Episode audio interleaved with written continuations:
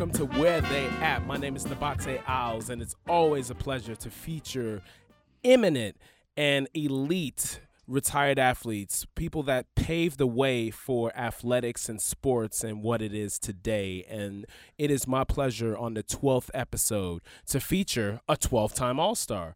Easily won Rookie of the Year in 19, the 1965 66 season when he joined the San Francisco Warriors out of the University of Miami. He has a points per game average of 36.3 points in the NBA Finals, which is the highest mark in the history of the league. Also, he's one of the NBA's top 50 players, and he was a pioneer in making the smooth transition from athlete to broadcaster. And part of my intro, I'm actually going to continue with a familiar voice to this gentleman, and this is a, a welcome addition to the introduction. Here we go. Most people know this guy led our 1974-75 Golden State Warrior team to an unexpected and improbable NBA championship and arguably the greatest upset in the history of the NBA, if not all of professional sports, sweeping the heavily favored Washington Bullets 4 zip. It was certainly on par with the stunning upset of Joe Namath and the Jets in Super Bowl three in 1969. And this man was named MVP of the championship series. Yes, most valuable player. Some people know he's the only person in the history of basketball to lead the NC2A, the ABA, and the NBA in scoring. Few people know he used to challenge his teammates in free throw shooting after practice, where he'd shoot his famous underhanded style blindfolded and win. I'm talking about none other than my friend, the great Rick Barry. Yes, indeed. I introduce Naismith Basketball Hall of Famer, the great Rick Barry. How are you, sir? Just so you know that the person who did that introduction is, is a dear friend and teammate of mine uh, by the name of uh, Jamaal Silky Wilkes. That's right. Who, when we used to scrimmage and play, it was ridiculous. He couldn't miss. I said, Jamaal, listen, I have the key to your success. I said, when you're playing against an opponent, just visualize my face on him because you never miss when I was guarding you. So uh, we had a great time together. He was a great player and an integral part of the success of our team, along with another rookie, Phil Smith. Very rare to have rookies be yes. such contributors to a team's success. Uh, but Jamaal was a great player. I'm so happy that he is one of my one of my Hall of Fame member yes. associates now. He finally got him in the Hall of Fame, which is certainly justified with the amazing career that he had. So, but I have to ask you uh, about that. What mm-hmm. did you actually plan to have me on because I was in 12 times? You know, that I was in the NBA, that you had to go ahead and kind of make that fit in for the 12th show that you're doing? You Is know, it was? it was? just, it was just, it was just by chance. Divine intervention, divine, divine, intervention. intervention. yeah, okay. Yes, indeed. well, that's that's that, that's good. But you know what? I tell you what, I, you know, you ought to play that tape sometime for uh, some of the guys like uh, Bill Simmons, who who called me a dick you know, in his oh. book. Oh. Yeah, you know how oh. my teammates, how my teammates all hated me. Nobody liked me. I was like one of the most despised people in the world. And so I guess maybe uh, there's one guy that maybe doesn't think that. Right? That's right, and and there's mo- more than one guy that many more people that doesn't think that for sure. Because you know what, you kept it real, and and we're going to talk about that for sure about about keeping it real, especially in the time where athletes had to be zip. You know what I mean? Well, that's so. why. Well, but that's that's why I had the reputation because I was one of the few athletes back in those days that actually, when I had an opinion, I expressed my opinion, mm-hmm. and I I stood up for myself. And you were supposed to just be, you know, the the the tamed animal in the cage and just behave yourself and never say a word. Mm-hmm. And you know, mm-hmm. now everybody's outspoken. In fact, it's actually gotten to an extreme because I really do believe in the old adage that you know what happens in the locker room stays in the locker room, and it should stay that way. Yeah, but unfortunately, right. that's not the case anymore. Right? No, that absolutely. And with the social media phenomenon, that's a whole nother thing for sure. Well, yeah. Well, that's why I, I don't understand how some of these guys who get themselves in trouble and somebody has a video of them doing some stupid thing What are they thinking about? And in today's world, everybody has phones that have cameras. Yep. You can't go out and do something that's not the right thing to do and expect that you're going to get away with it That's and right. not be discovered. That's right. That's right. And then So you know what? So they they deserve everything that they get because they're fools. Mm-hmm. And and guess what? And then they make it, the excuse saying like, "Oh, no one does that when I do something nice for the community." Uh, no, people want to find controversy. People want to find bad things. So don't do those bad things in public.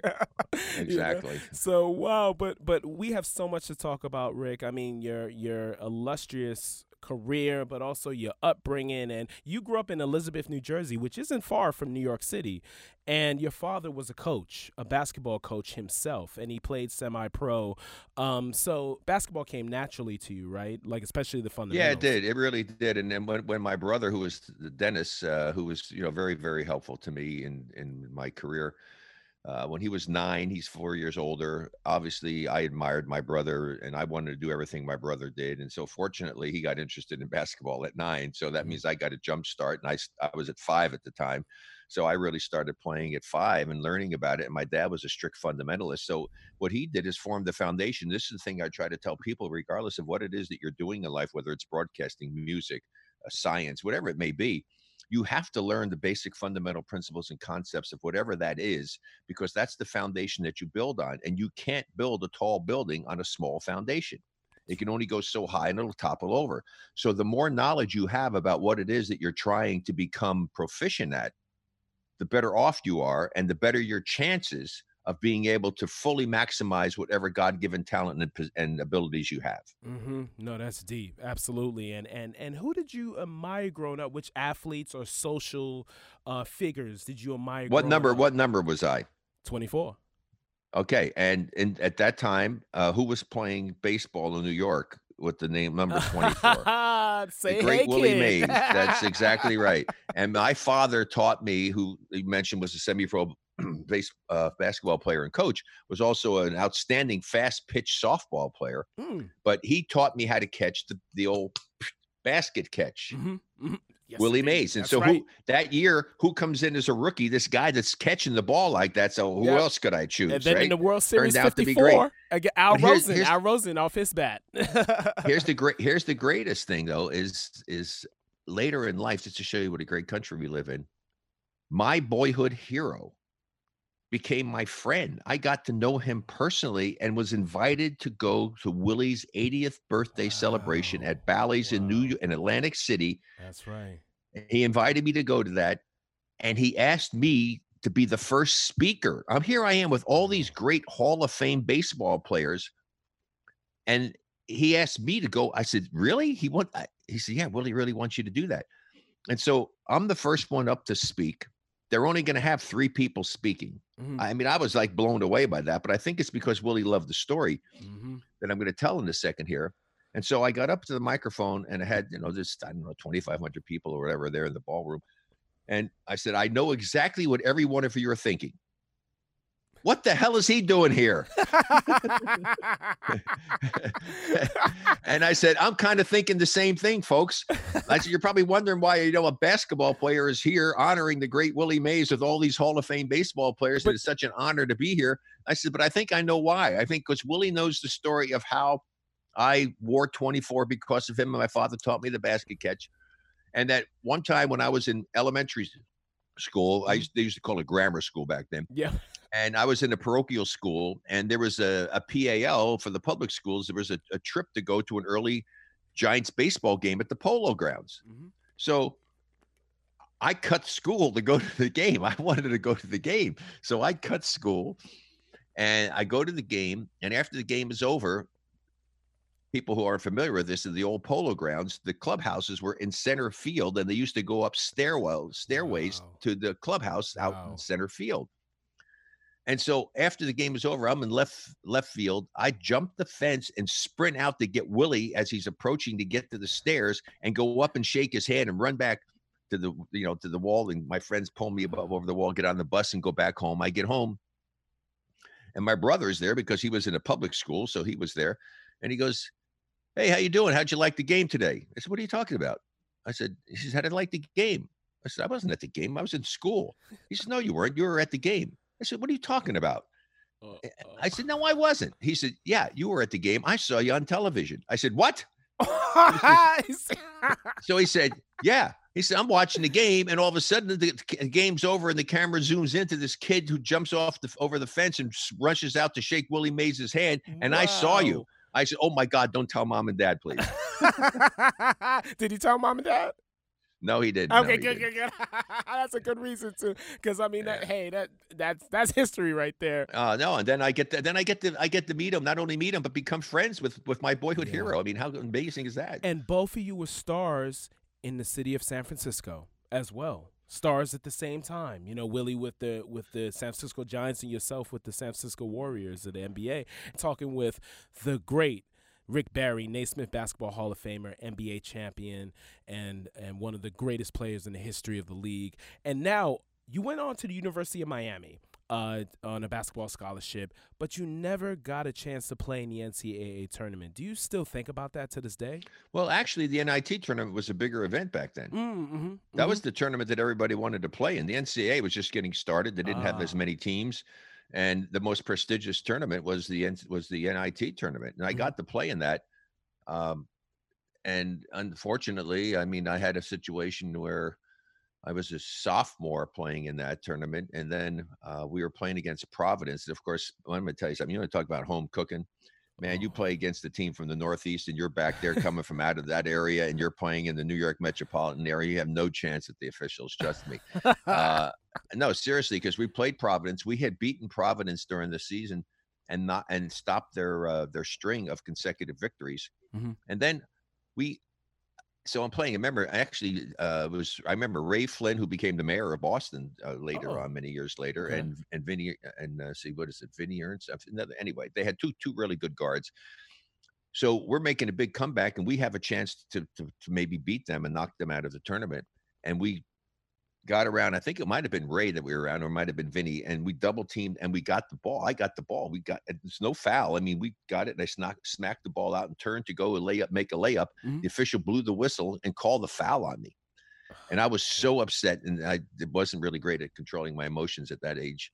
Um, I probably wasn't. Most people say I probably wasn't that good for most of my life, but uh, so I, I I threw the ball and just just rifled it at the rim and hit the rim and, and get, you know they got the technical foul. We wound up losing the game. So it's not that I remember these things, but uh, but it's like it was yesterday. So I kind of remember that was my NIT experience. And then we played in my sophomore year, and we played against St. Francis. I think well, that might have been my first year. We played St. Francis and had beaten them. But Mhm. yeah, the officials really didn't give us any bargains back then. I mean, it was kind of crazy. yeah, it was a, more of a Northeast NCAA basketball. Oh God, was even more yes, it was. It was all about New Yeah. York and the Northeast teams. all the stuff over there. But but yeah, but no, the NCAA wasn't a big deal. But where I was most disappointed is my senior year. We had a really good team. hmm We were Mhm. 22 and 4 Mhm. and uh, we had done a really good job uh, playing that season. And I think we were one of the better teams in the country.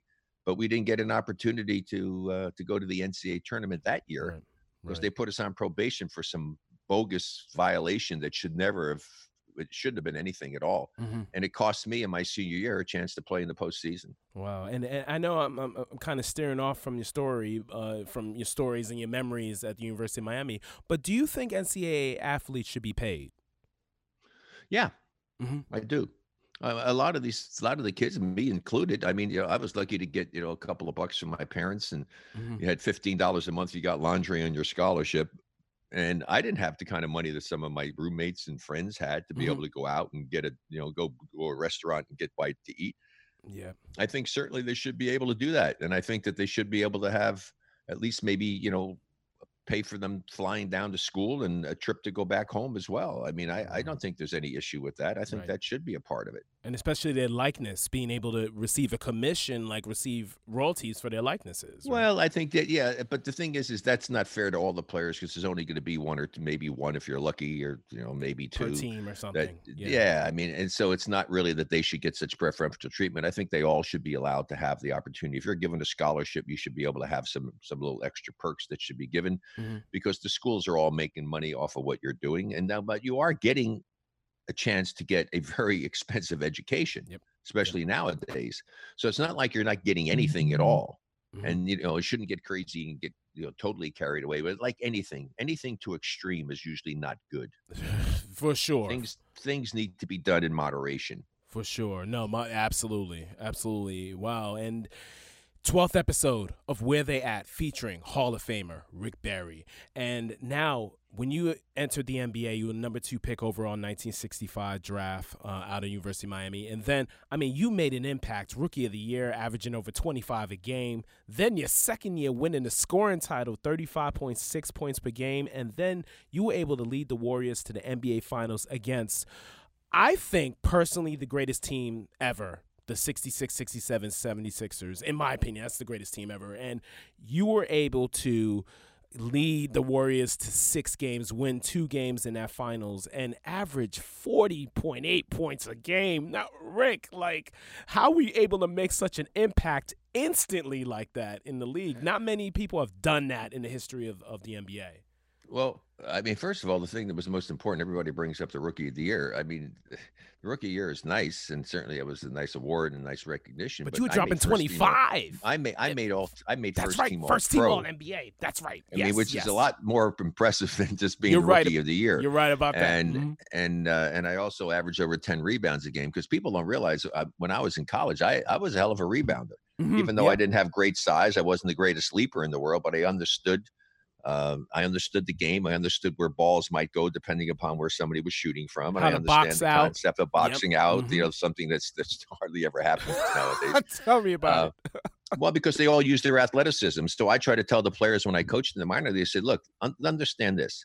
So if you release and go after the ball and you don't screen your guy out, I said, suppose he can jump a little higher than you can because they're all great athletes. I said, he Mhm. can go up and keep that ball alive because you didn't take him out of the play. It. hmm And so you're giving the opposition an opportunity to perhaps get an offensive rebound that he shouldn't get if you did your job by at least putting a body on him. I said, if you just go and you put a body and then release, what you've done is you've given him, if you give him a little bit of a bump, he can, he has to then gather himself. So he's not going to be able to get to the ball as quickly as you are. That's but right. if you just turn and go, he can go with you. hmm That's true. That's true. So it's little, it's the little subtleties like this that are not being taught to players today. And I, I think it's the difference of why some of them aren't as good as they should be, because it gets back to what we talked about earlier. They don't have the fundamentals down right. and right. they don't understand what to do with this enormous talent God given that they have. Mhm. They, I mean, I, I fantasize about what I would have been able to do if I had the ability of some of the players that that I played against and that I've seen today who could jump out of the gym, who could just do these incredible physical things. I was a really, I think, uh, I think I was an exceptionally good athlete, Mhm. but I wasn't. I was exception. I was very quick and fast, and there's a big difference. Mhm. Mhm. You know, you can be fast, but you don't necessarily have to be quick Right. and you can be quick without being fast. I was both for my size, but I wasn't a super great leaper. So I knew that I could beat the first guy guarding me, yeah. but I had to trick the second guy.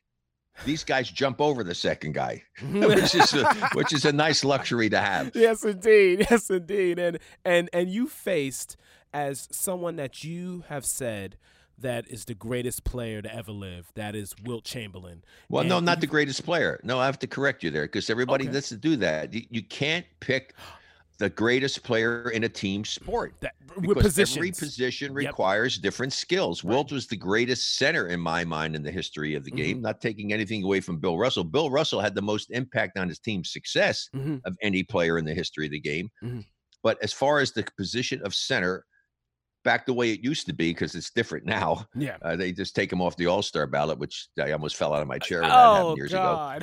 So, Yes. it- Wilt Chamberlain could do, he did things that nobody will ever do. I mean, 50 points a game. People don't have any idea how insane that is Oh, to think. I mean, I average wow. 30, almost 36. I have to average 14 more points a game for 80 something games. Are you Right. kidding me? and then he did forty four point many- how many- I believe the how many- next season. How, yeah, but how many players? How many players do you know and eh, that, that you know actually could even average 14 a game, let alone 50? right. Right. right? so I'd have to get 14 more than what I had in each game to be able to match what Wilt did. And as I'm saying, most players in the pros never average 14 points a game, Mm-hmm. Mm-hmm. True. just 14. Yeah, yeah, and and skill set, skill set wise, he could do everything. though, right? Well, Like, well, the people didn't realize. I mean, he he could run under a forty something second, uh, four forty. He high jumped over seven that's feet. right. I mean, he was an amazing athlete, Mhm. just an amazing athlete. Wow. And, and and and how would he how would he do in today's game? Like, what what you He think? dominate, hmm just Mhm. like he did back then. Now, would he be How many how many great centers are there? that? And that's what I wanted to ask you about the center position. Like, what what's going on? Because you have you do have talented centers in Joel Embiid. You have Nikola Jokic. You know, I love Jokic's skill set. Well, yeah, Jokic because he can pass it. He understands the game. Yeah. Yeah. So so will we ever see an NBA championship team not be based on guard and wing wing play more more like a center leading that team? If they can get the cetera. right guy who plays the game the right way, who's a great low post center, who can play defense, who can rebound, who can pass, who can still score, and even go out sometimes and take a mid range shot. But if you get a guy who's a well rounded, great center, and you put the right people around him, that team will wind up beating one of those other teams that you're talking about. Hmm. Mm-hmm. I really do believe that because I do believe you'll have more success inside out as opposed to just outside. Yes, yes. And and and speaking of the outside game, the Warriors they were able to to accentuate that Well, they- throughout the they you know, the changed last everything about that. They changed Mhm. they changed the way the game was looked at. It always was before I got into it on the pro level, then all the years I was in it, then the years I did broadcasting. Here's what the philosophy was. Mhm. If you do these three things, you got a chance to win a game. You take away the second chance opportunities, you minimize the fast break opportunities, and you force the other team to beat you from the perimeter. And that's the one that was changed by the Warriors. Yeah.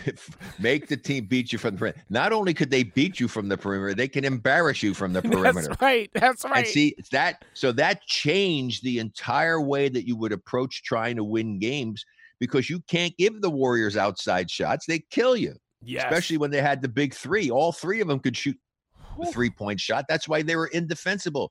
The only time the Warriors got in trouble is if if two of the three guys were having bad shooting games, Mm. or if it was a situation where uh, yeah, well, that's what it really came down to. It- it- or, or the second part of it is if they decide, if they stopped playing Warriors basketball and they did too much one on one, which occasionally they got into that. Yep. They would go too much to KD, and the guys would try to do too much, and it wasn't pass, move, cut, pass, move, cut, pass, move, cut. Mhm. When they did that, and if they were playing their normal game and playing a good game from the perimeter, you were not going to beat them. That's why they had that dominant five year run. Yep. You can't defend that. It's impossible. Absolutely right, and and now with the current Warriors, like, you know, of course, uh, they're doing the right thing because they don't want to be in purgatory in the middle of the pack and everything. I mean, they're they're you know, what did you what do you think of Stephen Curry coming back? D- does he really need to come back when the season is like a complete wash? Uh, I think, well, probably he wants to play. I mean, as a player, I could tell you, I wanted to play. I, I Mhm. hated when we were blowing somebody out because I knew I wouldn't get to play that much. Mhm, I'd mhm. rather have the game be a little bit closer so that I got to play more. Yeah. Because I wanted to be on the court. I wanted to be playing. I love playing. Mm-hmm. And so, uh, and nowadays, most of the star players, most of them only play maybe what 36 minutes a game. If you look Right. at the At most, at most. Yeah, Yeah. 36. I mean, Mhm. hell, I mean, I at one season I remember playing. I think it was with Louis Carnesecca in the ABA. I played 47 minutes a game. You know, then the most of the times I was over 40, 42 or whatever, and I didn't have a problem with that. Mhm. And and we had it a lot tougher than these guys. I mean, after a game, we'd go out and use our eight dollar per day per diem when I first came in the league, driving our own cars to find a place to eat and stuff. We didn't jump on a private jet. A charter jet and go and have uh, food catered by Wolfgang Puck or somebody to eat and still have a hundred and fifty dollars per diem, and then go stay in a Fritz Carl, Ritz Carlton or some other place. I mean, and we had to get up at six o'clock in the morning or five in the morning to catch the first commercial flight to get to the next city. Yep. I used to wash my my uniform in the shower when I got done with the game and hope it dried out for the game the next night. I mean, it's a different world. Trust Yeah. me. Yep. Wow. Well, now, now with Steph, do you think Stephen Curry will play until the end of the season, or will they shut him Yeah, down? yeah. He'll. I, I I think they'll minimize minutes and stuff and all, but I, I think it's a matter of at least giving the fans who paid all that outrageous amount of money an opportunity, to, you know, to see the face of the team, Steph. Mm-hmm. Yep. And have him back out there, and and he probably wants to play some, and, and I know they wouldn't put him out there, and you just you know hope that he's going to play and nothing happens, no other injuries or anything of that nature, but. I think they felt that uh, they owe that to the fans. I mean, Right. from the standpoint of strictly from a business standpoint, if you were going to look at it totally from from a business standpoint of wanting to have the best opportunity to win next season, hmm hmm probably wouldn't play them. Right. No, absolutely. And and now, Rick, I wanted to speak with you. Speaking of the ABA, you ended up um, having to go to court too because you didn't feel respected from the standpoint of like being paid. You know. No, no, and- no, no. That would that had nothing to do with it. Really Okay. didn't. It was all about it was all about the fact that, as you mentioned, I I, I led the league in scoring. I was the MVP of the All Star game. We Mhm. came within two pick and roll plays of beating, and I agree with one of the greatest teams in the history of the NBA, the Mhm. 76ers. Took them to six games, and could have easily possibly won that series. And I didn't have a lot of fun. And and Mm. and I've talked about this before, and and it's it's nothing against personally as an individual of Bill Sharman, God rest his soul, who's no longer with us.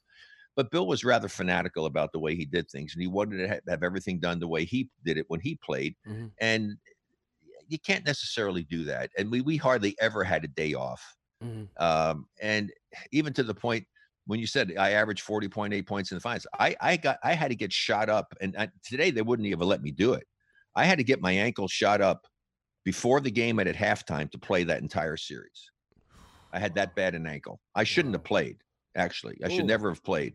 Ooh. And so I I played having to do that, and I, I'm just grateful that I didn't do something because I wouldn't even have known it because my numb was my ankle was numb.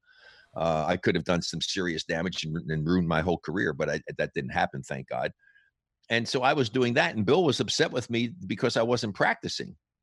I Oh. said, Bill, I'm not going to get shot up to practice. I mean, it's crazy enough that I'm getting shot up to play in the games. Mhm. And and so it just wasn't a whole lot of fun. And I had a chance to go to the Warriors. I mean, leave the Warriors to go to the Oaks, where my father-in-law at the time, who was my college coach, who was so help Mhm. so helpful to me, uh, to go and play for him. However, despite what people think, I gave the Warriors every opportunity. And I told the Oaks, I said, I told Pat Boone, I said, Pat, I'm going to go back to the Warriors. I'm not going to tell them what you offer me. I'm going to say, give me your best offer.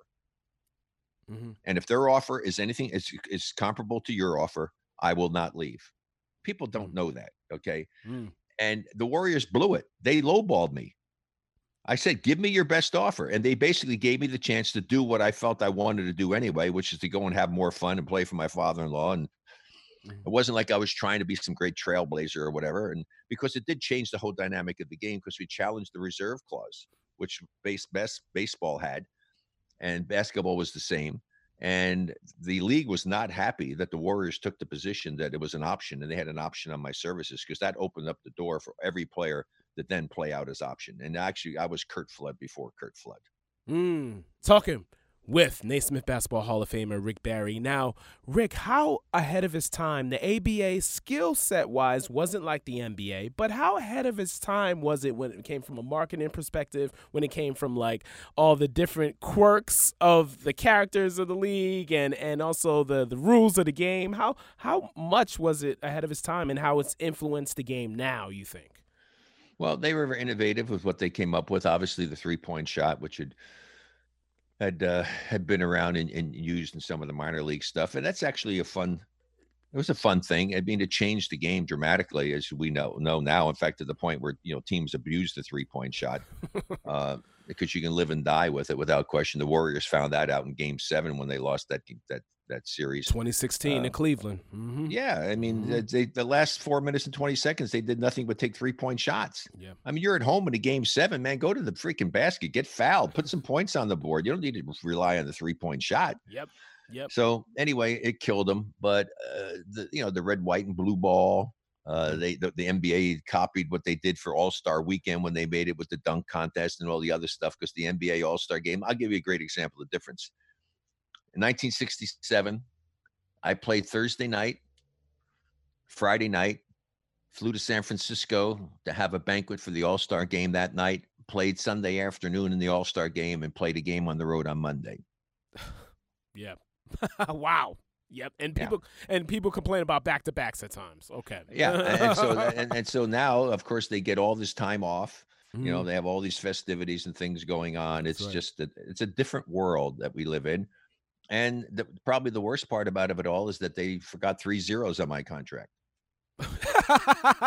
True. Yes, indeed. Because now we have nine. Fifteen thousand. Fifteen thousand dollars I made my first year. Wow. I was offered twelve. I was offered twelve five. No agents. I thought I did a good job. I negotiated it up to fifteen, and I got a three thousand dollars signing bonus. Wow. Now tell me what you you would be supermax, right? Right now, Rick. If I, well, I'd have I, I'd have a, I'd have a five year, two hundred plus million dollar contract. Mm-hmm. I can't even relate to that, to be honest with you. I mean, I used to I used to laugh when I got my checks when I was making fifteen thousand dollars, and then making you know then I made thirty, and I'm, I said this is unbelievable that somebody's willing to pay me to play basketball. I mean, I just said, oh my God, thank you God. you know? Yeah, and then to think that somebody would pay me forty million dollars for one season of Mhm. basketball mm-hmm. and have five years of it guaranteed. I mean, I would have think that I would have died and went to heaven. Yes. Yes, it's it's it's amazing, and now taking advantage of you know the revenue that comes in. You know. That, Oh, that, well, that's- off the court. Here's the deal. If I were playing today, I would absolutely kill social media. I mean, with the believe that. popularity, if you're one of the top athletes and you know what you're doing and you do it properly, you can make more than $40 million off the court. Seriously, Yes. without question. There's no doubt in my mind. I majored in marketing. I understand marketing. I would mark, I would have been marketing myself off the charts, but only with meaningful, good things, you know, not just trying to get the buck right. but there's so many things you could do utilizing social media if you if you really know what you're doing That's right. Absolutely. Absolutely. And and and speaking of something that that really separated you from everyone else was the underhanded free throw. You know, why eh, why isn't that people like people frown upon that, you know, at times? i don't know And- and i don't know so why everybody makes it big it makes it oh that's embarrassing why is it embarrassing it's embarrassing that i that i hardly ever miss a free throw i mean in my last Yeah. two years my last two years playing andre drummond from the pistons in one game missed 23 free throws that's more than i missed in my entire last two seasons So how can you get how can somebody make fun of somebody and think it's embarrassing? It's embarrassing to what? To really be great at something? mm-hmm. I mean, I missed nine in one season and ten in another Wow. for Yeah. the whole season. I mean, so I, I just I don't understand it. And I don't understand how guys can live with themselves if they're shooting 40, 50, 60% from the free throw line. I mean, it's the only part of the game that is consistent. It's always the same distance. It's always the same size ball. It's always the same size basket. Mhm. My God, how do you not be able to make four out of every five? I'm telling you, if you can't shoot eight, if you're not an 80% free throw shooter, you're not a good free throw shooter, as far as I'm concerned. Mhm. Mhm. No, that Four out of four out of five. I mean, if you can't make four out of five, you're not a good free throw shooter. You need to go out and work on it some more. And why would you not do that? Because it's the only part of the game you can be selfish. Think only of yourself and help your team. Wow, and and it's funny. The leading two MVP candidates in Giannis Antetokounmpo, sixty-two point nine percent from the free throw line, and LeBron James, sixty-nine point three It's, percent. it's really it's unbelievable. As great as those players are, that they can live with the fact. And uh, LeBron's never been. That's been his Achilles heel. I, In Mhm. fact, I was the one that brought up his shooting when he first came in the league, and he's made a big adjustment. And finally, somebody comes up when they came in town, and the Cleveland people all started calling me up. What's I said? Of course, I'm talking about it. I said, I said, you blame. I'm not blaming LeBron. I'm blaming the coaching staff. How can you let a great player like this have such horrendous shooting form? I mean, it was Mm. flying elbow. You can't be a great shooter with a flying elbow. Yep. It just doesn't work. It's impossible from a from a physical standpoint and technical standpoint to be a consistent shooter. And uh, LeBron is never. I don't think ever in his career he's shot eighty percent from the free throw line. Right, right. And so a lot of the other great. Can you imagine how much better he would be? In the same thing. Just you know, take Shaq. If Shaq had been eighty percent, Oh. I mean, forget it. In the games, you throw it into him, the game is over. Mhm, I mean, it mhm. would have changed the dynamic of the teams he played for. He would have won more championships. I mean, it's the same thing. Giannis, if Giannis was an 80% free throw shooter, what a difference that would make, right? End of the game, he you want the ball in his hands. Same thing in LeBron's case. He's not anywhere near as bad as those guys. But I mean, this year he's having a really tough year. But the thing is, is that he misses a lot of free throws in a lot of games and down the stretch. Mhm, mhm. I mean, if LeBron was an 80 something percent free throw shooter, I mean, the same way, you know, game over. At the end of the game, he has the ball and you're you're dead. I mean, there's no way you're going to beat them. And in I'll, a close game. and I'll never forget Karl Malone said to me that shoot, he would have been the leading scorer of all time if he made his free throws early in his earlier in his career. He improved that as his career went on. Yeah. Well, You know? that's what I respected about that is that he realized that he was upset with himself and he worked his butt off to get himself to be a better free throw shooter. Yes, indeed. Wow. Hall of Famer, Naismith Basketball Hall of Famer, one of the greatest players in the history of the NBA, Rick Barry, is on the 12th episode of Where They At. My name is Nabate Alves. Now, what made the 1975 Golden State Warriors unique and memorable forever? Well, I mean, we pulled off the biggest upset in the history of the finals. I mean, everybody said this to be the biggest mismatch ever. There's going to be a sweep. The Bullets are going to crush them. I mean, this is a joke. And we swept them. So, I mean, it doesn't get any more dramatic than that. But the thing, the reason why we won is because we had selfless guys. Nobody was worried about themselves. We made a commitment to defense. Al Attles brought in Bud Presley, the coach at Menlo Atherton College, who came in there and was very motivational to us about making the commitment to defense Wow. and how defense will give you the opportunity to be in games. Like a defensive Uh, coordinator, that type of. Yeah, like, kind of like kind of like that. And he was he was I still remember him. I think I said the, the the two greatest moves that Al Attles made for us to win a championship were bringing Bud Presley in in training camp to get us mentally mentally focused on defense Mhm. As a team. And the second thing was was was benching me in Game Seven against the Chicago Bulls in the Western Conference Finals. Think about that. Mhm. What coach would take his best player, his star leading scorer player, out of a game and sit him for, I mean, extended period of time? Just like McHale. for a long period of time. Kevin McHale Huh? with James Harden. Remember in that game six when the when the War- Rockets made that comeback against the Clippers? Same thing. Yeah. Yeah. Well, he took me out and left me out for a long period of time. My teammates did an incredible job. Held, I think they held Chicago scoreless for like seven and a half minutes. Mm-hmm. and and finally I, I was ready to go back in at the end of the third quarter and he didn't put me in but i didn't say anything i said yeah he's the coach he's make the decision and then when he put me back in i can remember it like it was yesterday it was the north side of the building right in front of our bench i was about 18 19 feet from the basket i was open i Mhm. was like maybe two for 14 at the time and so i already knew i was the goat but the thing is is i said you know i have nowhere to go but up. And so I I took the shot, I made it, and I think I made something like five of my last seven shots, and made a nice, real good assist to George Johnson on the play, and and we wound up winning. But it was it was because of my teammates and because of Al's decision to take me out of the game, and my teammates got it done. That's why I try to tell people: one player doesn't win, you win as a team, and and and that's what's the beauty of the sport of basketball is that it doesn't take it takes well it takes probably you know eight we played deep we went about 10 deep and it takes everybody contributing and not worrying about yourself and putting your egos in the closet and that's what made that so special and the beauty of a team sport is is that when you get together you ha- you're like a family and so you have all of these people to be able to share all of that with. You were a part of something very special that very few people in the world have an opportunity to experience. Mhm. And that's what makes it so meaningful and uh, our guys were, were great i mean it's fun to get to see those guys when we have the opportunity i mean people that nobody ever heard of charles dudley I mean, how many people know about Charles Dudley, George Johnson, Yeah. Derrek Dickey, God rest he's not with us, Phil Smith, Mhm. Jamaal Wilkes, who you had on at the beginning, Clifford Ray. Yes. We had the two-headed monster at center, the aggressive Clifford Ray and the finesse George Johnson. Yes. And Yes. it was like having one great center, but we had two guys and we had 12 fouls to play with. hmm Uh, and you know, during that stretch, when I was on the bench, Clifford happened to be on the bench as well. So we had another reserve, George Johnson, in there, and George is blocking shots and doing everything he needed to Mm-hmm. And do Butch Beard. Butch Beard And too. well, Butch was Yeah. another guard I was Mhm. going to bring up. He was our starting guard, Yep. point guard. But Clifford was up and was the biggest cheerleader for George. Yes. I mean, that's the kind of team that we really had. You know. And then we had, you know, other guys. Bill Bridges was brought in as a veteran to come and play specifically for the Chicago series to be able to to, to uh, guard Bob Love. Mhm. And uh, and so yeah, and and- then you know, Steve Bracey was another guy that was on that team that Mhm. was one of the reserve guys, and it was just it was a very special team. Uh, and and CJ, our starting two guard, Charlie Johnson, and he's no longer with us. I mean, it's so sad. I have so many of my teammates that are much younger than I was, and uh, they're no longer with us. But that's a whole nother story. But anyway, that's that's the beauty of a team is that you know we would go to the movies together and eat together and just you know have a really good time, and and that all came about because of Clifford Ray.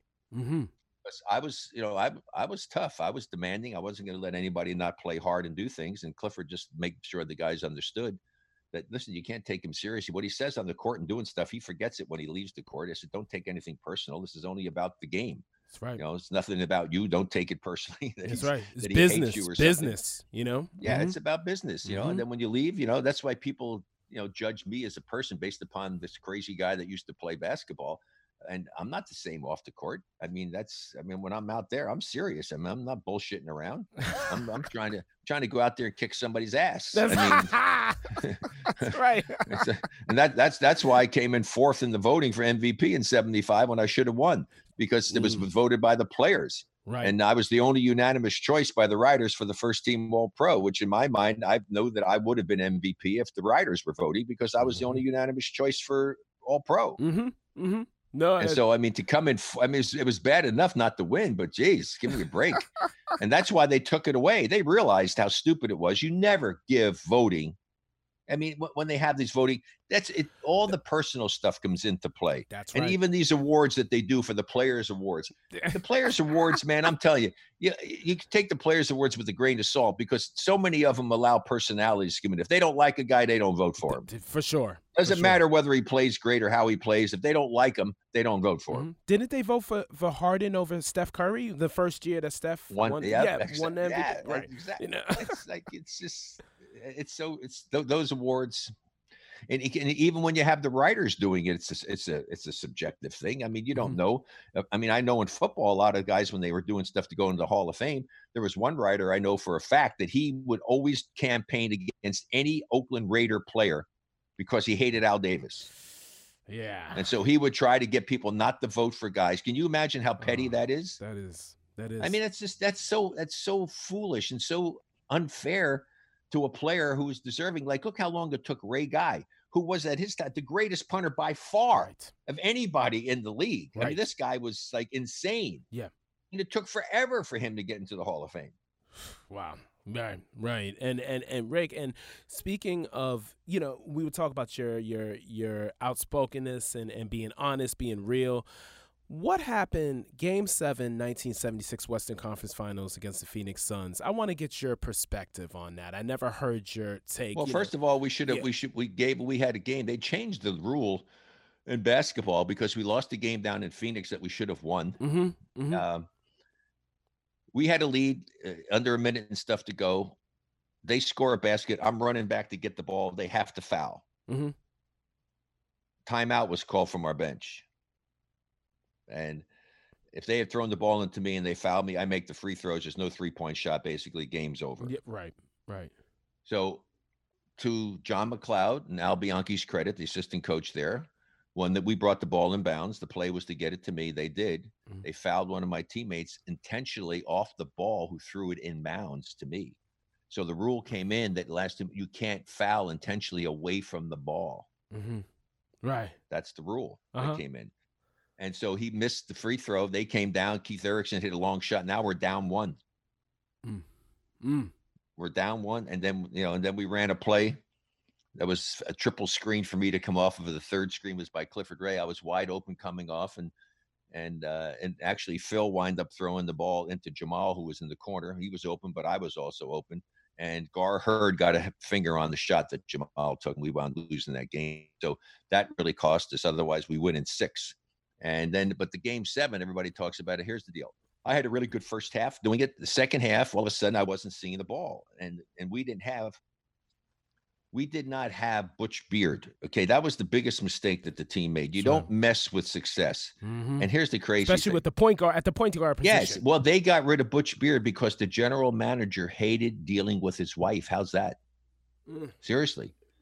She he hated he didn't want to have to deal with his wife, and so he wound up trading Butch, and that really cost us. Because I can assure you, never did I ever go an extended period of time when Butch was playing without the ball coming to me. Right. Right. Not that we had to call a play, Butch would get the ball to me. Mhm. And in that second half, I didn't get to see the ball as much. Next thing we know, we're doing it, and we're now we're making a run to come back. And because I didn't shoot the ball every time I touched it, everybody said I was TO'd because there was a fight with Ricky Sobers. Right. And everybody said, "Oh, Rick, yeah." and It was Al McCoy who did this, the the, the, the guy from the, Phoenix, Phoenix Suns. It's so full of bullshit. I mean, why would he even say that? If you know me, uh, you think that I'm gonna pout and be upset with my teammates to cause us to lose a chance to go back and be two-time NBA champions and go to the finals. Mm. What do you got to be out of your mind to think I would do that. Mm-hmm. And so that's what he said. Rick was mad at his teammates because they didn't do it, and he was pouting. What the hell? Hmm. What I was doing it was is that I didn't want to just go get the ball and dominate. I wanted us to play the game the way which should be played: pass, move, cut, do the things. And we actually got back to where we had a chance to do it. It was a pick and roll play with Clifford Ray, and unfortunately, you know, on the pass went over, it didn't work, and hmm. Alvin Adams winds up getting a breakaway dunk that broke our back. So hmm. I re- not that I remember it like it was yesterday. I could see it perfectly. Mm. And Mhm. so that's what happened. And we wound up losing. And I think we would have beaten Boston without question because Havlicek wasn't 100%. And he, John had a tough time, God rest his soul, too. Yeah. I love John uh, of- guarding me because I was And JoJo, than JoJo White was. as well. Yeah, yeah, but we had gone too, just- you know? Yeah, I know. We we just had a we just had a we had a we matched up really well against Boston, Mhm. and then they got screwed. They got screwed in the infamous Richie Powers because I was doing the broadcasting. You know, I chose to ignore his request when Paul Silas asked for a timeout in the triple overtime game after one of the owner times. If he gives it, if, he- if he gives him the timeout, which he was supposed to do as an official, Paul if Paul Westphal goes in and shoots the technical and makes it, Phoenix wins that game. Right. Right. Yeah, that was one of the one of that. That was a perfect example of how some officials thought they're above the game. Your your job is to call the game according to the rules, Mm-hmm. Not right. to interpret and do the things that you think you should do. Mhm. But Mhm. that's the attitude that some of those players had, and I even had officials say, "You're not doing that in my game." I said, "Your game? Who the hell paid to watch you officiate?" exactly. That's right, and it, and it and it happens to this day. You know, like I remember, Yeah. I'll never forget the Shaq rant, the Shaquille O'Neal rant, where he was, it was expletive, expletive, yeah, and and, and the the broadcaster said Shaq went on live TV, and he said, I don't give a, you know, because of the referees, because of the officials, you know. Yeah. Wow, wow. It's unfortunate sometimes what happens, as I say, as if I was head official, I say, look at guys, this is the rule book. You call the game according to the rule book. And one of the biggest problems in the NBA is that you hear this all the time, right? They say, let the players determine the outcome of the game. That's right. Well, you as an official, if they're violating the rule and you blow your whistle, you are allowing the players to determine the outcome of the game because they are making a violation and that your job is to go ahead and blow the whistle and acknowledge the fact that they made this infraction Mhm. and they are determining the outcome of the game. Doesn't mean that you don't blow your whistle. I mean, how many times you see in close games even now? Two guys collide, guy drives in, they collide, they both wind up on the court and the whistle never blows. I'm sorry. It was either a charge or a block. It Yeah. can't be a no call. right, right. Because they're just like, okay, what which one is it? And now with the what do you think of um replay and everything like that? Is that I- It- I does it get too excessive? You can have technology. No, never. It never Okay. can be too excessive in my mind. okay? anytime that you can make sure that a human error can be dismissed with tech with technology it should be done Mhm. there is no way i play my entire season busting my hump and i get down to play for the championship or in the playoff game Mhm. and an official makes a mistake and technology can go and show whether or not it was correct or not Mhm. i want that technology used Dig. Dig that. Yes, indeed. Wow. 12th episode of Where They At featuring Naismith Basketball Hall of Famer Rick Barry. And I have another greeting for you, uh, actually, a reflection on you by a former teammate of yours. So here we go.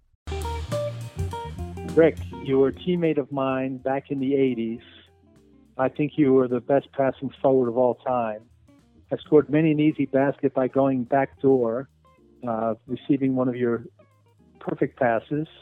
Although there was many a time where you hit guys in the head when they weren't looking just to make a point, even though it was a turnover for you. Go figure.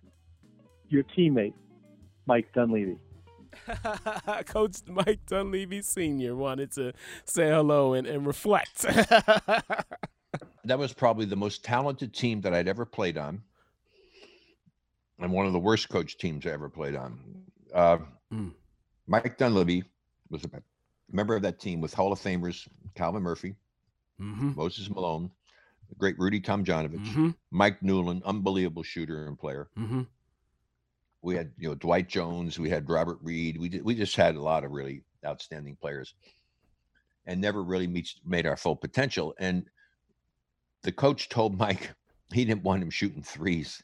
Mike Dunleavy, I think two seasons later, led the league in three point shooting. Wow. But he was told not to shoot him. I was told that we not and I and we didn't run the pick and roll play. How's that? Wow. Was this during your first year with Houston or your second year? Yeah, first, first year, year, with Houston. Yep. Mm-hmm. It was mm-hmm. it was just it was so it, it, was so disappointing and all to me to to leave the situation with the Warriors. And I only left the Warriors not for money. It was over ten thousand dollars.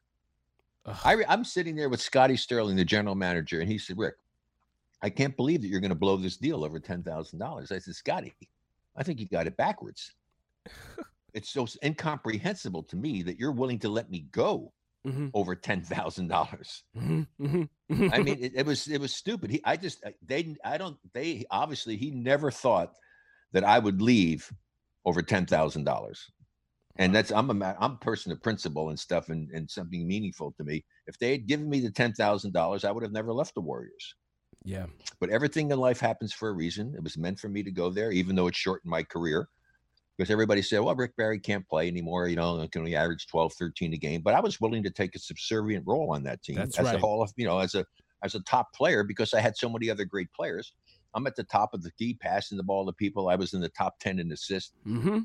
And, and led the league in free throws, free throw just, percentage. Yeah, both. yeah, yeah. Mm-hmm. And, and I was up high in steals as well. The only thing, mm-hmm. so everything was geared towards the two guard and the center and the 4 mm-hmm. spot. So that was obviously Calvin, Hall of Famer, Moses Hall of Famer, and, and Rudy, great, unbelievable right. shooter. And he could be a Hall of Famer this year. Yes, indeed. Finally, yeah, possibly. So, so well, I think he's in as a coach.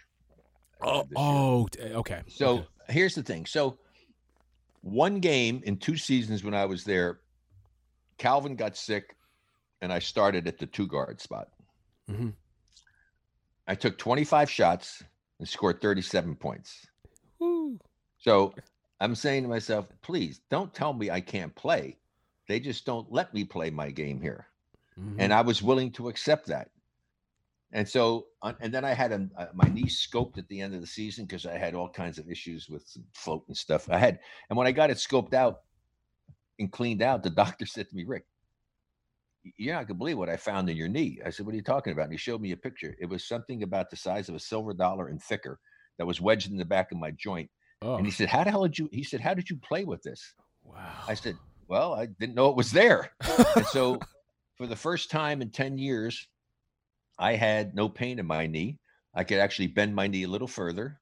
Uh, and I could sit down where I could sit in a movie theater or in an airplane seat or something and not have pain where I have to try to stretch it out or not wake up multiple times during the night sleeping because it was hurting me. Wow. And so I felt so great. That summer, I had uh, I think I had Marques Johnson and uh, Walter Davis at my fa- at my basketball camp for kids come up, and we would mm. scrimmage at at uh, lunchtime, and the kids would get to watch, and I'd let some of the counselors you know play, and I just was lighting them up. I was playing so freaking good. Mm-hmm. Hadn't felt that good in ten years, and never played again because they cut the rosters from 12 to 11 to save money in 1980. Uh, That's amazing. In 1980, they cut the roster. Now they have 15 man rosters Mhm. and two two way guys. But then they cut the roster. I was going to go play with the Boston Celtics and play with Bird, Kale, and those guys. wow. Uh, the Lakers wanted me, and and the Son and the Sonics. So I was going to go to, to the top teams in the league just because I wanted to go someplace where I might be able to win, either go play another ring. with Magic or go. So yeah, and get a chance to be have another championship. And I just felt Boston would be the right thing because I could come in and back up Bird or even play with Bird at times, and Mhm. I think that was good. And a lot of players had done that. I It- mean, Yeah, Tiny wow, joined a them. lot of players. Tiny a lot of players. A lot of players wind up doing that. Later, Mhm. Tiny joined them, and then they had Mhm. Scotty Wedman went there, and That's Pete Maravich went there, and Bill Mhm. Walton went there. I mean, it was kind of like the thing to do. So uh, yeah, so that's kind of what happened with the Rocket situation, and uh, it was very disappointing to me. But everything in life happens, they say, for a reason. Had it not been for them keeping that ten thousand dollars, I wouldn't have gone there. I wouldn't be where I am today. I wouldn't have the amazing wife that I have today. I would have screwed up as the Star Star Trekky thing here, the space time continuum would have been disrupted, and and I wouldn't have the amazing, you know, young my youngest son Canyon. I wouldn't have had Canyon. Yeah. And I wouldn't trade any of that for the world, and I wouldn't have some of the amazing friends that I have. Yes, yes, indeed. And now you became an exemplary broadcaster as well, and one you really set the tone because you were broadcasting back in the late '60s. You know, as I was a broadcasting after the season was over. Right. Actually, in '75, I went and did broadcasting stuff. So that's right. But the thing is, is that was ahead of my time there too, Mhm. because they they didn't like anybody telling the truth. Uh, I felt like Jack, like Jack Nicholson. I used that on my podcast, which if pair of people want to check it out, Warriors 24. And then we're gonna definitely talk that about I do. Mhm. So I kind of stepped over the lines because I remember the great Tony Verna, a great director who was the guy that did in, started instant replay. Mm. Tony said to me, Rick, you have the opportunity to do something very unique. He said, There's very few opportunities for a play by play guy to cross over that line and do color analyst work. But because of your playing and your ability to do the analyst work, you could do that and get away with it because you have the credibility to do it. And so it worked really well because a lot of times something would come up. I would do the replay. Bill would have a chance to look at it and watch it and analyze it and come up with something additional that was from his unique perspective. And Mhm. so it worked it worked really quite well. Rick Barry on the 12th episode of Where They At. Now, Rick, talk about your podcast, Warriors 24. You know, I, I checked out the last one and and also Kevin Durant. You still wondering why he left. You know, that's like yeah, a, that's like well, a I got a little bit of an answer. I did. I just did a show yesterday. Actually, I Oh, did a show okay. yesterday, and and it had Connor, and I can't pronounce his name. It's like a French name from, from the Yeah, the from the writer. Chronicle, right? From the Chronicle. mhm. And so Connor was on, and he gave a little more insight into doing something. Is that, and and now I can understand it. And I just wish I'd heard it from KD to say, look, I just never felt like I was truly accepted by the team.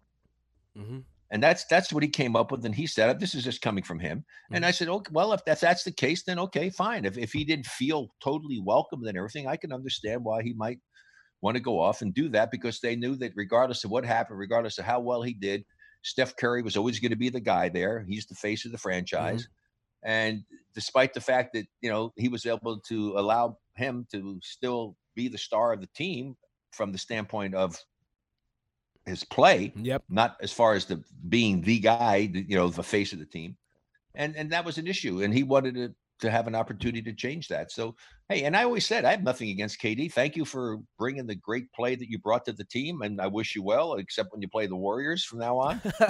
and I hope he gets I hope he gets healed because I love watching him play. I think he's he's an amazing player. He's you know a surefire Hall of Famer. Um, and I hope he gets healthy because I love watching greatness. And so I wish him all the best. But I was happy to at least get an idea. I said it had to be more than the Draymond Green thing. I mean, come on, you can get past that. Mhm. Uh, and now I know why. So I'm, I'm happy to have gotten that answer. I wish I could have gotten it from KD, but at least uh, someone was able to throw some light on that. And, and if, if he's correct, I'm not saying that's 100% correct because Mhm. that's his opinion. Mhm. Uh, but it, it made sense to me based upon the way that he presented it to me on on uh, on our show. So if you want to listen to the Warriors 24, you can hear it yourself. Connor did a great job of that. So yeah, it's fun. It's just disappointing, you know, with the Warriors, you know, being from the outhouse to the from the penthouse to the outhouse Mhm. uh, this season. yeah.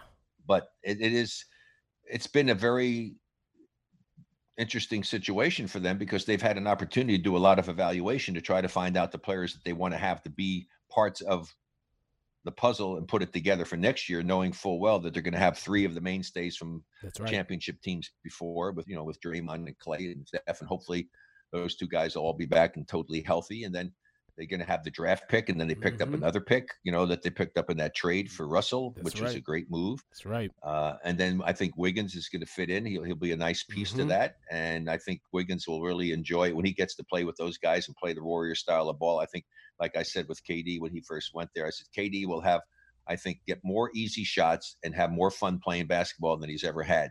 And I think that was the case in that regard. It's just that was the other personal things away from the court that I think weighed heavily on him. So it's going to be fun to see what happens next year and whether or not the Warriors use those picks to trade off and bring in because they need to get a big.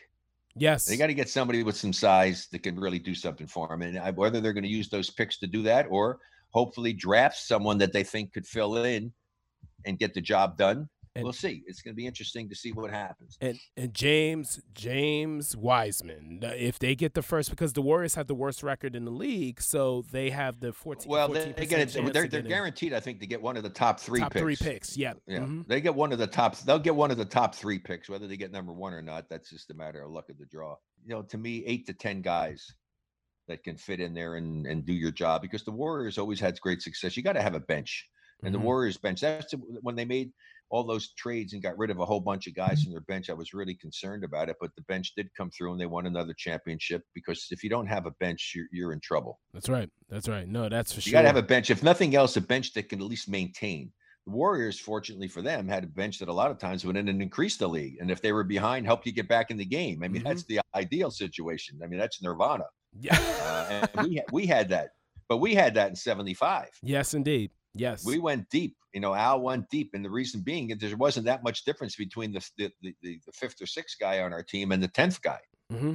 Mm-hmm. No, that's And so if somebody wasn't going good, you put somebody else in, and the guys accepted all of that, and it was it was a wonderful situation. It was the epitome of what a team is supposed to be about. That's why I enjoyed that season so much. and challenging each other in practice too. That's well, yeah, thing. I mean, but Mhm. it's it's just a matter of just of just accepting your role and not letting your ego get in the way, and being about the team and Mhm. not worrying about yourself. Yes, indeed. Now, now, Rick, I do a segment here on where they at, and the segment is pretty much it's like fast, random questions. If you're a baseball player, it's hit and run. If you're a football player, no huddle. But you're a former I do the great 24 basketball second player. clock on my show with Cyrus. I, he hasn't he hasn't stumped me yet. So.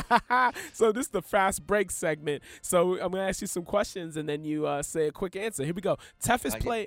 Oh, sorry. Go ahead. Oh, no, t- I'm just saying the thing about it is, is that I have a propensity for speaking because I think somebody in my family Irish to kiss the Blarney Stone. So I will, I can keep myself concise uh, uh, and go according to the rules that you set forth, contrary to what officials do with the rule book. Go ahead. Yes, indeed.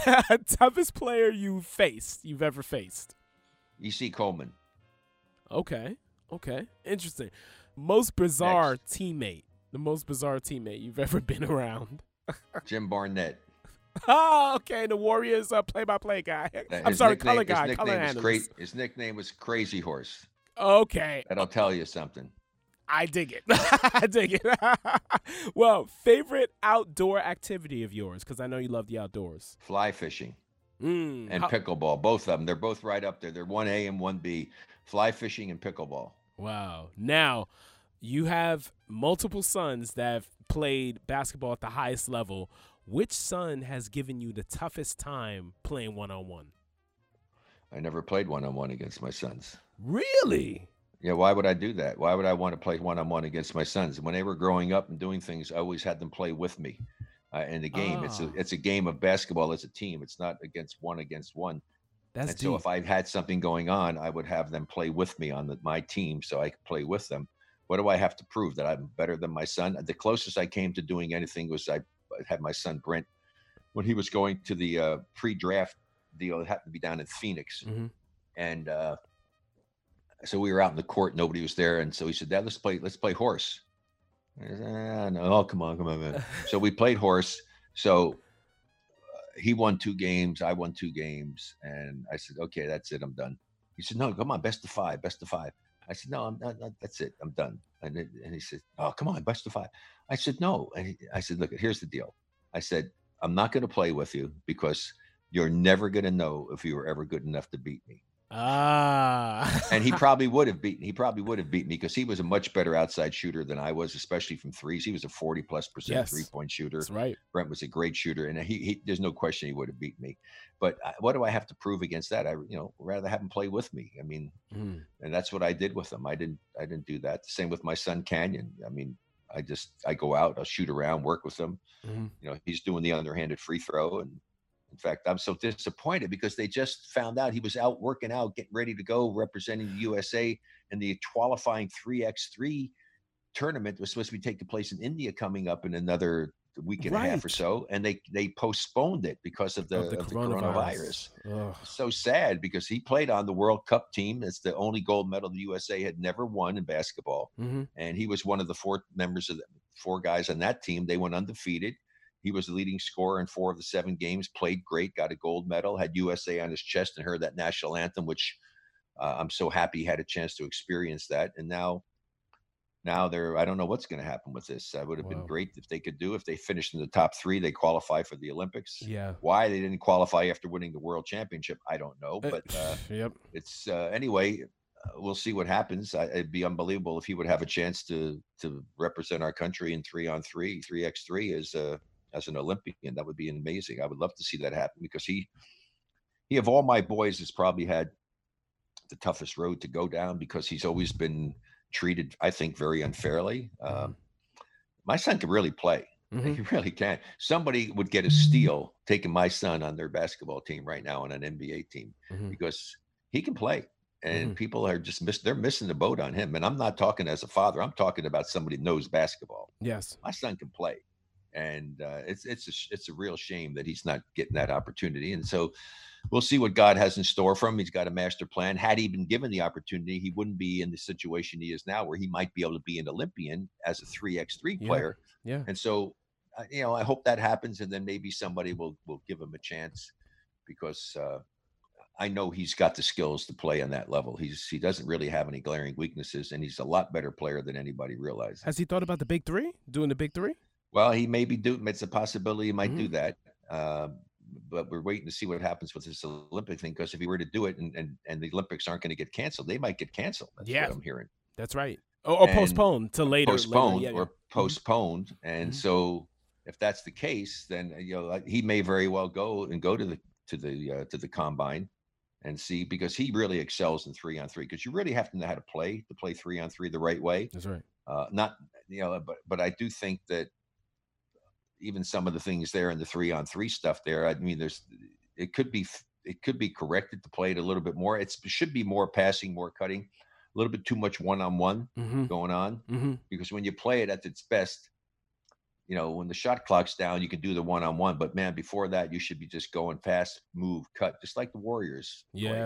Yeah. That- that's the way the game's played. And my son is so good moving without the basketball and getting to the basket, and he can shoot the three on top of it. He's a really outstanding three on three player. And unfortunately, he's been in situations where, I mean, hell, he'll go three, four, five minutes and never even touch the ball when he's in the game because they don't run anything for him. Yeah. Yeah. But the it's okay.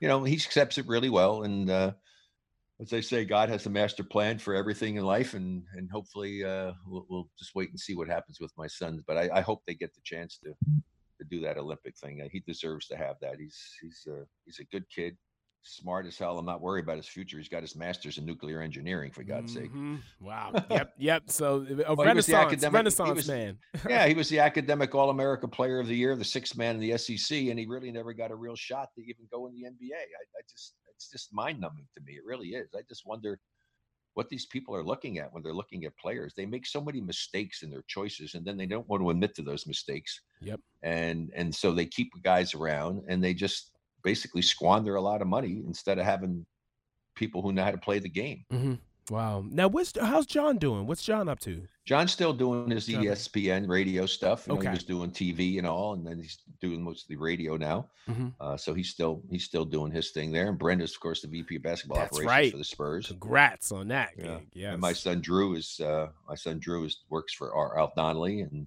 Mhm.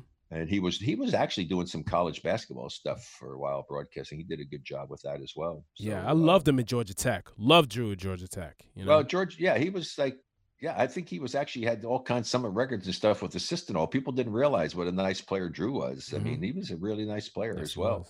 Yeah. And but Canyon Canyon can play as well. I just uh I mean, if you saw some video and some of the stuff that he does, I look at you watch this video when he actually has the ball and see the things he could do. I said, what do you what are you looking at? I mean, why don't you see what he did when he played over the first time he really had a chance in China? Mhm.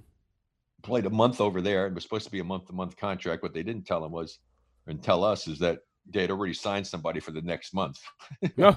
but so they kept him for the first month. He averaged 30 a game on 60 from twos, 47 from threes, and 90 from the free throw line. Ooh. Now I don't I don't care who you're playing. I don't care who you're playing against. That's right. You can't fake those numbers. I mean, That's doesn't matter. NBA doesn't quality. matter. That's well, NBA doesn't matter. caliber. Well, he's know? still shooting, even with the Timberwolves doing. He's shooting 50 something percent from twos and 39, almost Mhm. 40 percent from threes. He's a 40 percent three point shooter. He's a high percentage shooter from twos. and he's an 85 to 90 percent free throw shooter. Wow. And wow. and he can handle the ball and pass the ball and knows defense, help defense. I I just anyway.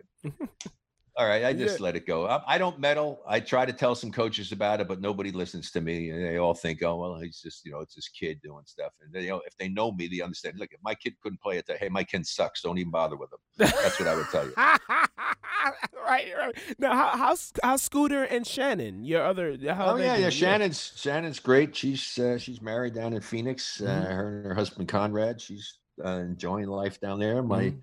Son Scooter is uh, still plays ball. They just won a tournament up in Portland. They play in those club things like the New York Athletic Club, the San Francisco, Okay. you know, Olymp- Olympic Club. They still have tournaments, and he still plays in the over fifty place. And they actually won up in Portland last weekend, I think it was. And uh, and he still can play. He's he can still dunk at fifty. What is he now? Can-. He's fifty three.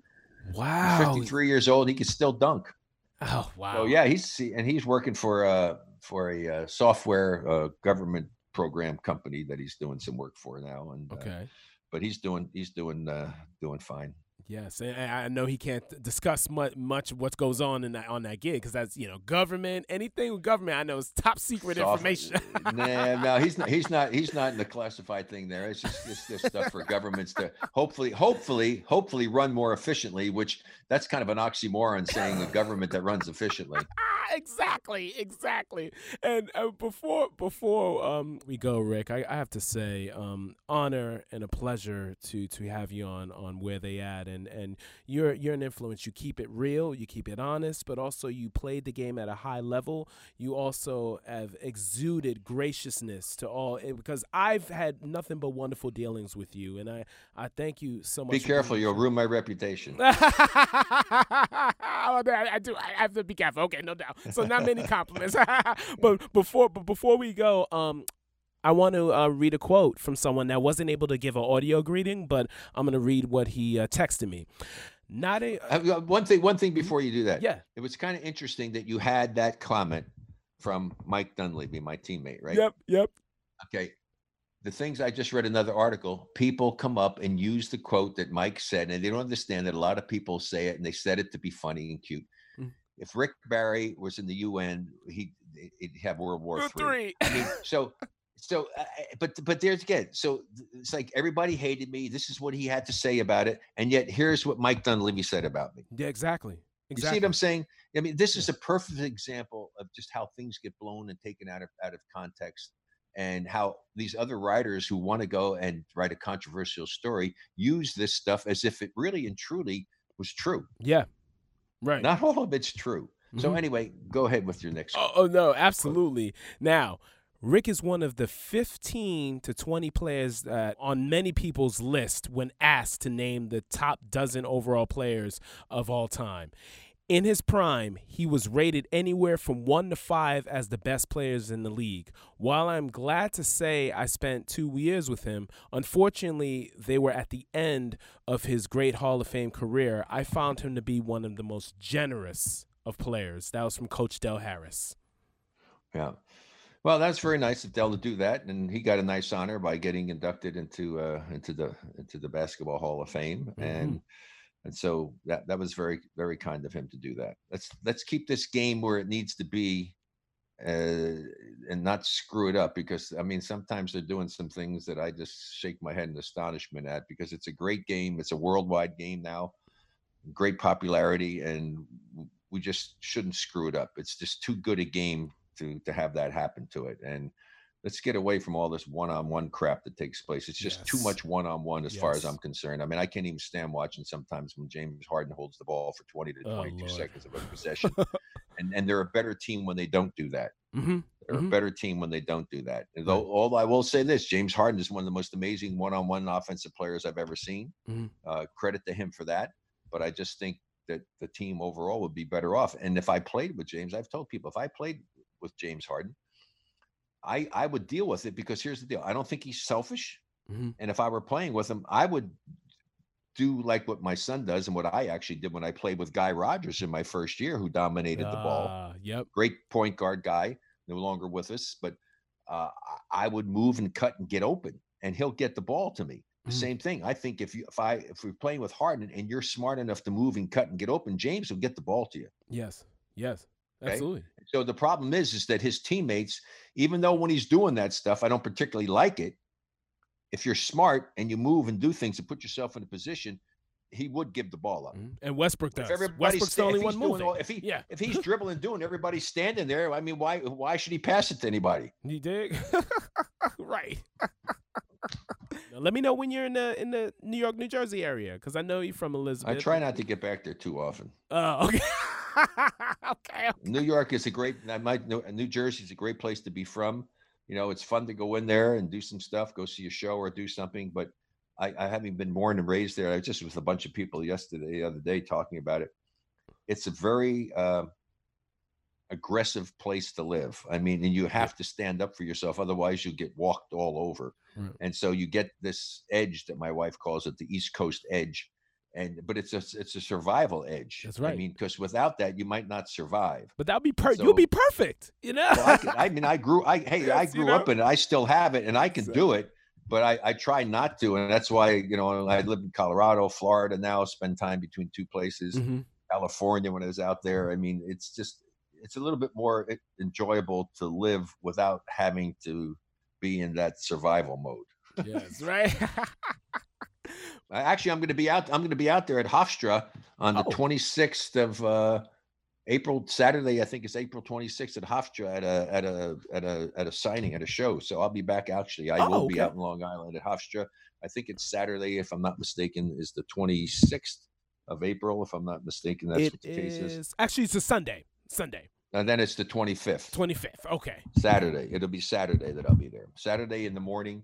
Uh, I'm coming in to, to do something for uh, for Jimmy Ryan. So I will be there. Yes, indeed. So wow, but Sir Rick Barry, thank you so much for joining on where they at, and it was a pleasure to talk with you. My pleasure again, to talk to you. All the best. I wish you and, and your family continued good health and happiness and success. And uh, the same to all of your listeners. Thank you all for listening to the 12th episode of Where They At. I want to thank Rick Barry. I mean, what what an interview with him. I mean, this man is is not just one of the great players in the history of the National Basketball Association, but one of the most honest and one of the most insightful people as well. Pleasure to talk with him and and his graciousness is is absolutely wonderful. I want to thank One of One Productions here in Fort Lee. Their studio is just stellar, and uh, I like to thank Fela, Dennis, and Joy. They really create a wonderful atmosphere for me to be able to uh, host this podcast in.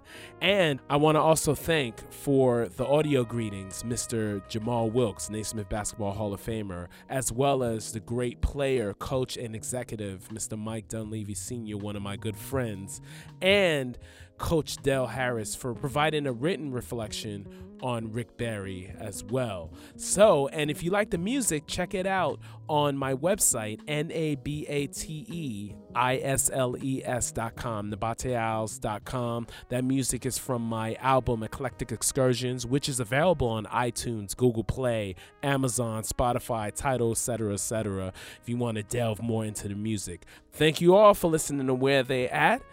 God bless. Bye bye, everybody.